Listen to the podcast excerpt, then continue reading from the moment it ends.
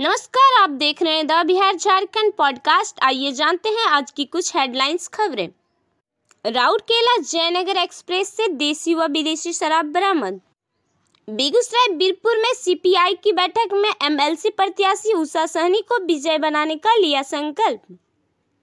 बेगूसराय के बीरपुर में सख्ती, सघन मास्क अभियान चलाकर 35 लोगों से वसूला गया जुर्माना। पटना में दिन दहाड़े लूटा स्वर्ण व्यवसायी को स्थानीय लोगों ने एक को पकड़ा। बेगूसराय में आईटीआई का छात्र लाइटर वाली पिस्तौल दिखाकर करता था लूटपाट, पुलिस ने किया गिरफ़्तार। नालंदा में बदमाशों ने युवक को मारी गोली। पटना से घर लौट रहा था, गाँव के पास पहले से घात लगाए बदमाशों ने चलाई गोली। मधेपुरा में मधेपुरा में प्रोफेसर श्यामल किशोर यादव की पुस्तक का लोकार्पण। भगवान दास मोरवाल बोले, आम आवाम की आवाज़ में अलगाववादी शक्तियों पर तर्किक प्रहार। कटिहार में मिला युवक का शव। कटिहार में युवक का शव मिला।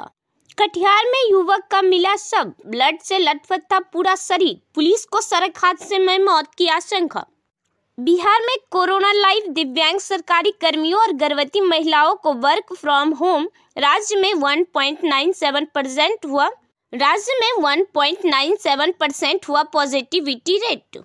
नवादा में शराब के नशे में शिक्षक गिरफ़्तार। शिक्षक सहित तीन लोगों को पुलिस ने पकड़ा, तीनों को भेजा गया जेल।